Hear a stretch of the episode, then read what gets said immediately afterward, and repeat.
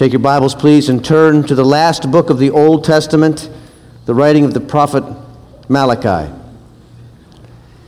We've come all the way through the Old Testament, summarizing each of these books, book by book, to gain an understanding of what they contain. And Malachi is the last book of the Old Testament. And our key concept for this morning is this never forget how much God loves you. Never forget how much God loves you. And that's the message of Malachi. As you're finding it, I read about a middle aged husband and wife who were out driving one night and they stopped at a red light. And at the red light where they stopped, they were behind a, a, one other car, and that in that car was a young couple. And it was obvious that the young couple were sliding over very close to one another. And he was with his arm around, the driver was the guy, and he had his arm around the girl. And they were kind of snuggling up together as they waited for the light to change. And in the car behind them, the wife turned to her husband and said, Do you see that? Yes, he said. Do you remember when we used to do that? Yes. Well, why don't we do that anymore? And he pointed to the steering wheel and he said, I'm not the one who moved. And that's the message of Malachi. A distance has been created between God and his people. But God's not the one who moved. His people have wandered away from close fellowship with him.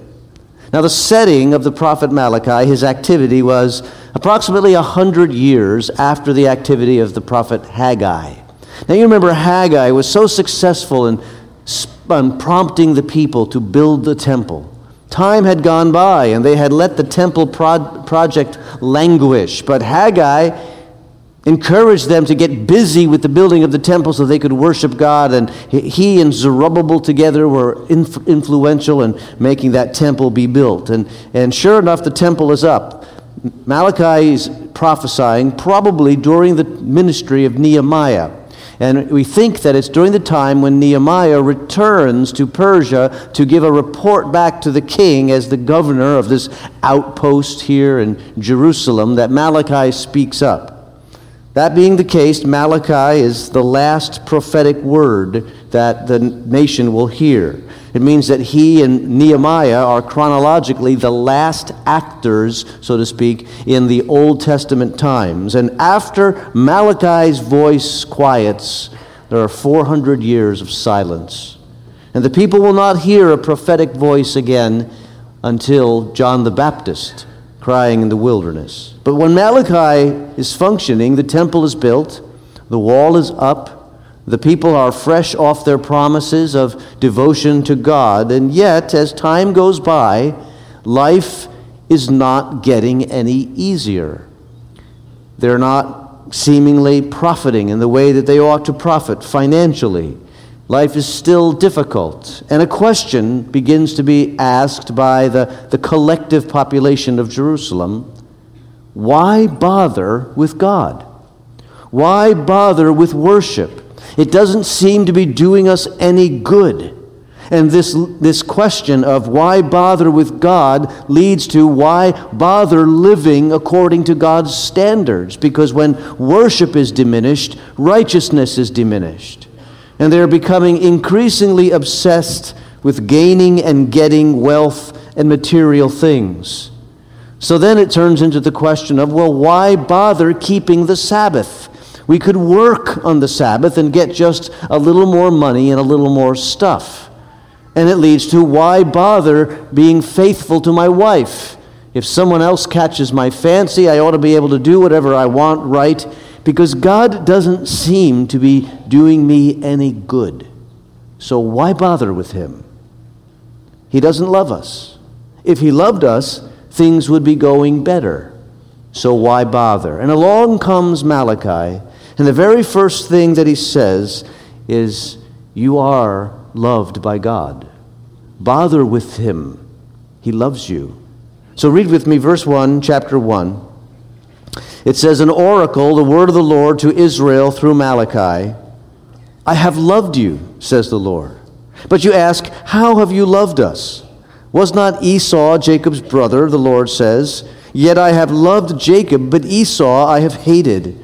I have turned his mountains into a wasteland and left his inheritance to the desert jackals.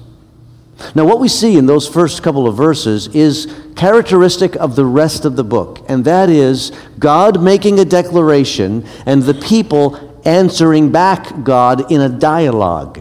In fact, I'm going to notice with you six declarations and six points of dialogue where the prophet speaks for God and the people speak back with questions and objections. And the first thing that the prophet says, the first of his declarations is, God says, I have loved you. And the people answer back, How have you loved us? And God's response is, Jacob I have loved, but Esau I have hated. Remember your history. Now it shocks us to hear that God would make a statement like, Esau I have hated. But what you should not read into these words is emotion. God is not saying, I feel hateful emotions towards Esau. Rather, he's saying, this is a description of my actions. In comparison, in this comparison, to love someone is to act in loving ways, in nice ways to them. To hate them is not to act in loving ways. We see the same wording in Genesis 29 31, where it says, The Lord saw that Leah was not loved. When the Lord saw that Leah was not loved, he opened her womb, but Rachel was barren. The phrase not loved there is the exact same Hebrew word as hated here in Malachi. And the issue is not that Jacob hated Leah, but it was that Rachel was his favorite, you remember. And so he did all kinds of nice things for Rachel that he wasn't doing for Leah. And Malachi says it's the same thing in your relationship with God. Think back to your history. Remember all the nice things that God has done to you, descendants of Jacob, and not to the descendants of Esau. His greater allegiance is to you. You are his chosen people. You have a city. You have a wall. You have a temple. You have an area that you call your own. Not so the descendants of Esau. Their land is now a wasteland, and God has not blessed them. He loves you. Remember your history. And that leads God to a second declaration. Even though I love you, and even though I have demonstrated loving actions towards you over the years, you show contempt for my name chapter 1 verse 6 is the second declaration. God says a son honors his father and a servant his master. If i am a father where is the honor due me? If i am a master where is the respect due me? says the lord almighty. It is you o priests who show contempt for my name. But you ask, How have we shown contempt for your name? You place defiled food on my altar. But you ask, how have we defiled you? By saying that the Lord's table is contemptible when you bring blind animals for sacrifice. Is that not wrong? When you sacrifice crippled or diseased animals. Is that not wrong? Try offering them to your governor. See, God says, You're showing contempt for me when you should be showing me honor. If I am your heavenly Father, where is the honor due me? Now, if you ask the typical Christian today, what does it mean to you that you have a heavenly Father and that God is your heavenly Father? Most of us will respond by saying, well, it means that I'm loved. But there's more to that picture than just that. It means that we are to honor and respect Him.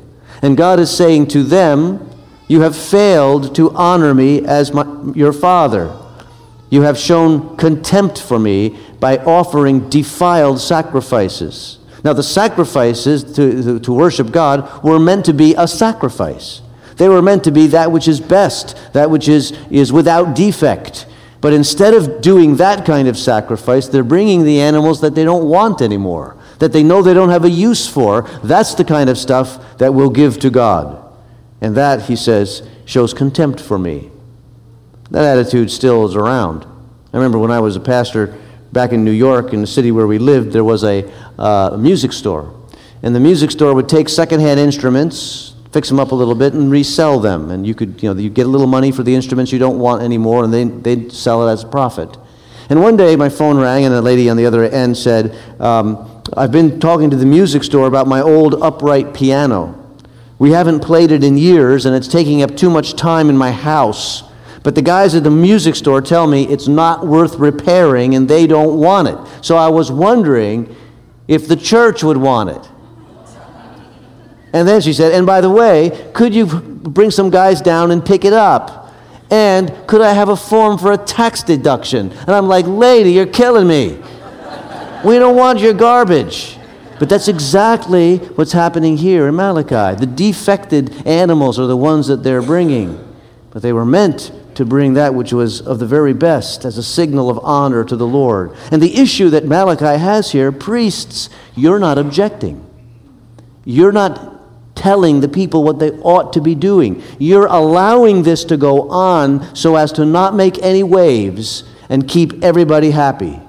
And this idea of not making any waves, keeping everybody happy, do whatever you want, is hurting the people in their relationship with the Lord. It is a great responsibility to stand before people and represent God.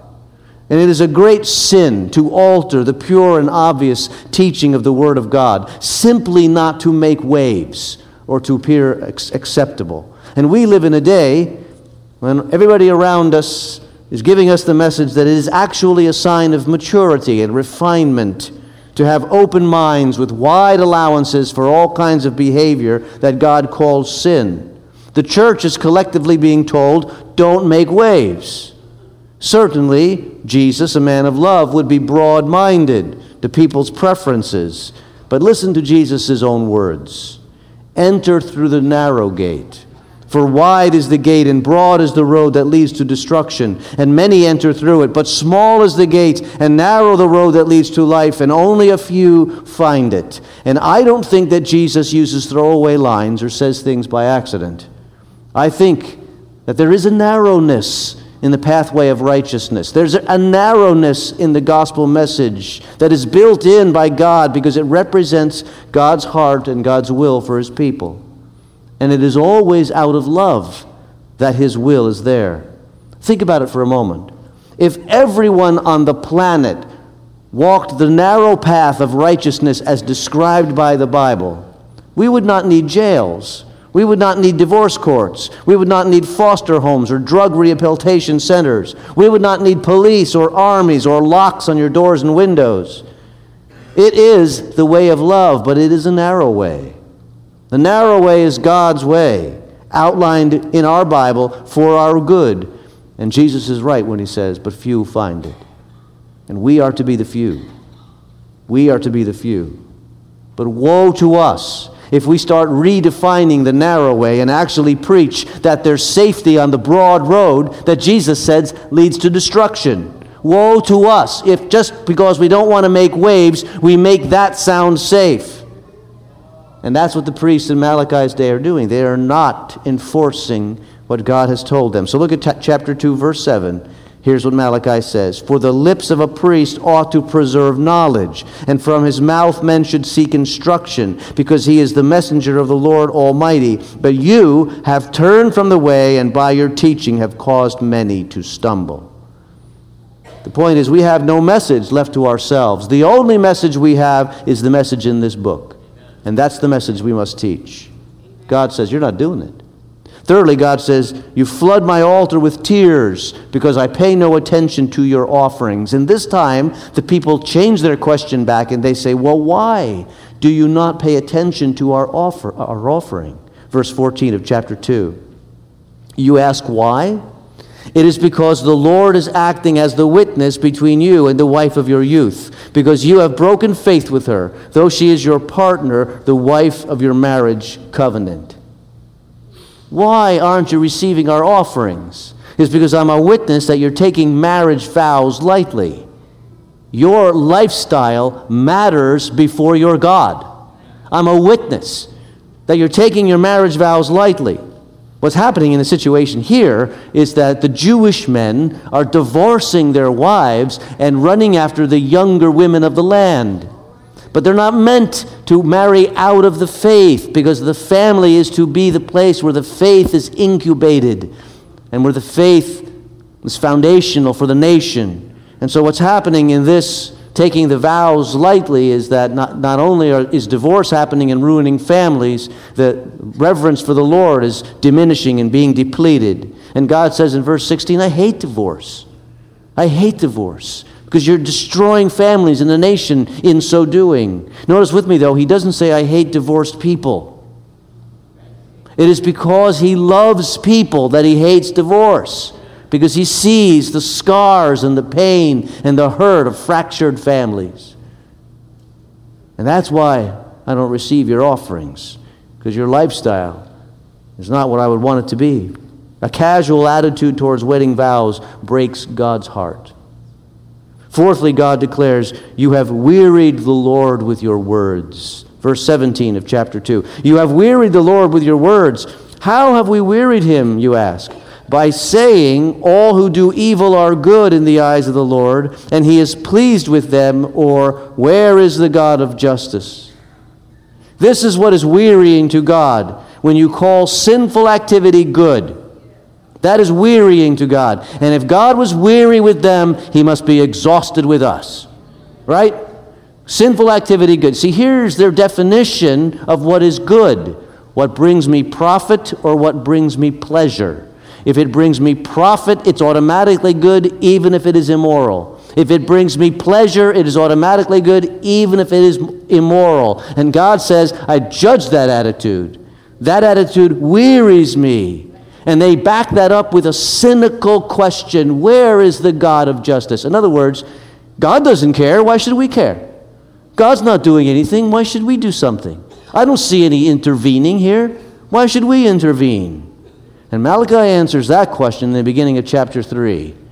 And it basically says, Be careful what you wish for. Amen. Chapter 3, verse 1 I will send my messenger who will prepare the way before me. Then suddenly the Lord you are seeking will come to his temple.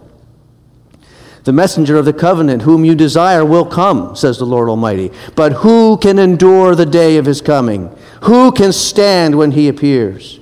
Where is the God of justice? When the God of justice shows up, you're not going to want justice, you'll want mercy. Who can stand when he appears? There's a wonderful thing happening here that we don't catch uh, in English because there is a double fulfillment here. The Hebrew of chapter 1 of chapter 3 verse 1 is Hineni Sholah Malaki. In other words, I am sending Malachi. Malachi's name means my messenger. So when Malachi says, Hineni Sholah Malaki, everybody in the audience is going, ah, he's talking about himself. He's saying that he is the forerunner. He is the messenger that God is sending so that soon the God of justice will appear. And that makes perfect sense in that context. They get that. Okay, we should be listening to Malachi. But Jesus looks back on these words in Matthew chapter 11 and says, he was really also talking about John the Baptist. This is the one about whom it is written, says Jesus I will send my messenger ahead of you who will prepare your way before you.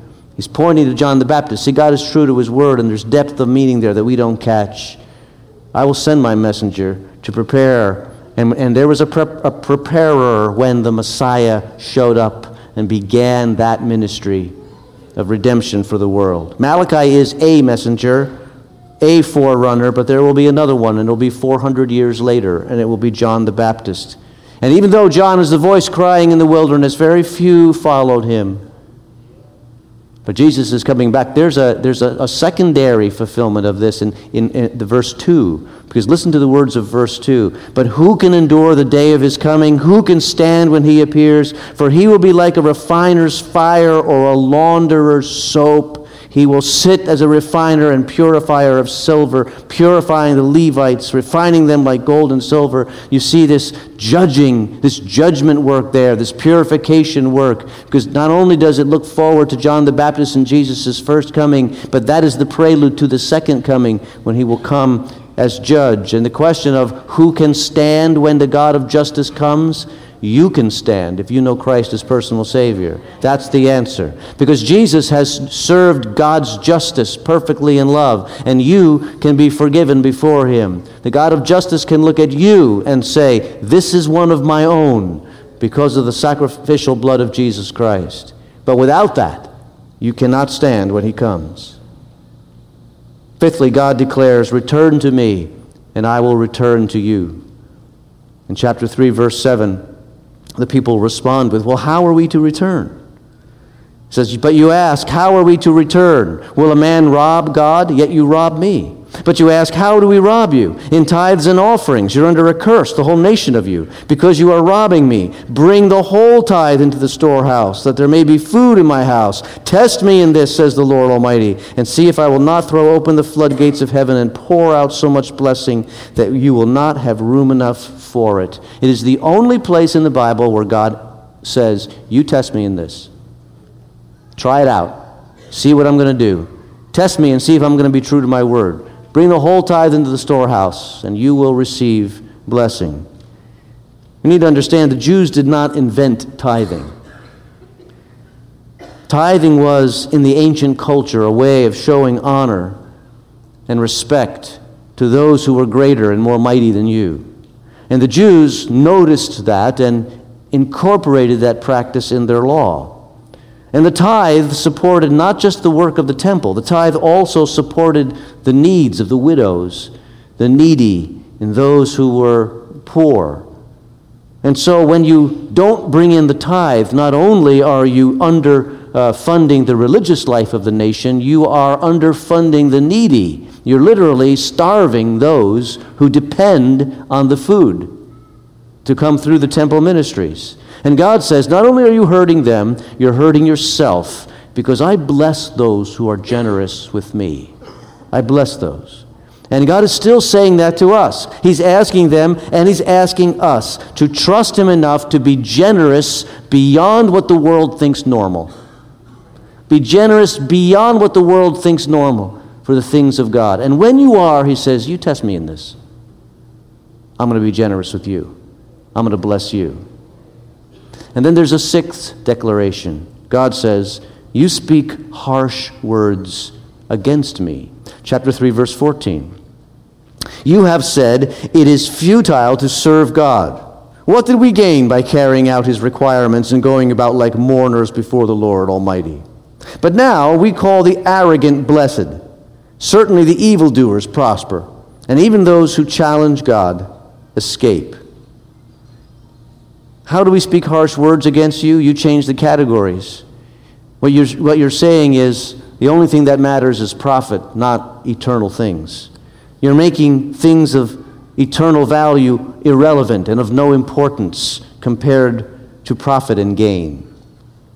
All of these things God is disputing with these people. And the question is is Malachi effective as he argues his case before the people? The word of the Lord. Is he effective? Look at verse 16 of chapter 3. It said, Then those who feared the Lord talked with each other, and the Lord listened and heard. A scroll of remembrance was written in his presence concerning those who feared the Lord and honored his name. You see, what happened was they went home into their houses after hearing Malachi's presentation, and they talked it over. Some of them, when they talked it over, they turned their hearts towards God. And God listened to the conversations. Don't you want God to be pleased with the conversation He hears in your house? Because He hears. And God took notes. And He wrote down a scroll of remembrance. And those who turn their hearts to Him under the ministry of Malachi are called His, his loved ones, His righteous ones, His treasured possessions. I will honor them in the day that I arrive, He says. God listens to how they respond. That's the end of the dialogue between God and his people through Malachi. Chapter 4 is the epilogue, which proclaims the fact that the Messiah is indeed one, one day coming and that they should be ready for him. And then in verse 5 of chapter 4, we read these words See, I will send you the prophet Elijah before the great and dreadful day of the, uh, of the Lord comes. He will turn the hearts of the fathers to their children, and the hearts of the children to their fathers, or else I will come and strike the land with a curse. And once again, Matthew, in Matthew chapter 11, shows us Jesus pointing to these words and saying, That Elijah figure has come. That Elijah is John the Baptist. John, God is true to his word. And Malachi, through his book, has pronounced judgment on the twisting of religion into a weak thing that does not demand from us, does not cost us, does not change us, and does not challenge us. Malachi is saying that version of faith leaves out God and misses out on salvation. And when we step away from the book of Malachi, we step into 400 years of silence. with no voice, no prophet, no writings, and no poems. For 400 years, the God of heaven is silent, represented by these pages between the Old and the New Testaments. But I want you to know that history continued to happen in these pages. And I like to say, God's hand is in the glove of history. And the next thing that will happen is God's next big step. And it will occur to a young girl at her prayers. And she, it is revealed to her, You will bear a child, and you will call his name Jesus, for he will save his people from their sins. The message is never forget how much God loves you. Now, let me tell you about next week. Next week, we're going to talk about what happens on this page, on the blank page between the Old and the New Testaments, the 400 years of silence. Now, I bring this to your attention because I don't think you've ever heard a message that has outlined for you the way that God got the world ready in that 400 years for what's going to happen in the New Testament. But that's what we're going to cover. And what I want you to, to, to understand is that that activity of those 400 years, all of it is predicted in Daniel. And so we walk away from that portion of history and we'll learn that we can trust the word of the Lord and we can trust the Lord of the word because he is working as he outlines history. I mention that to you because you may have friends or neighbors or somebody who, who, who would be interested in seeing how God prepares the nation of Israel to incubate the Messiah. And he does it in between the two testaments in a powerful way. So I hope that you'll come back. But I hope that as the week unfolds, what you, what you rest on more than anything else is you are a person loved by God, and He wants to work in and through you.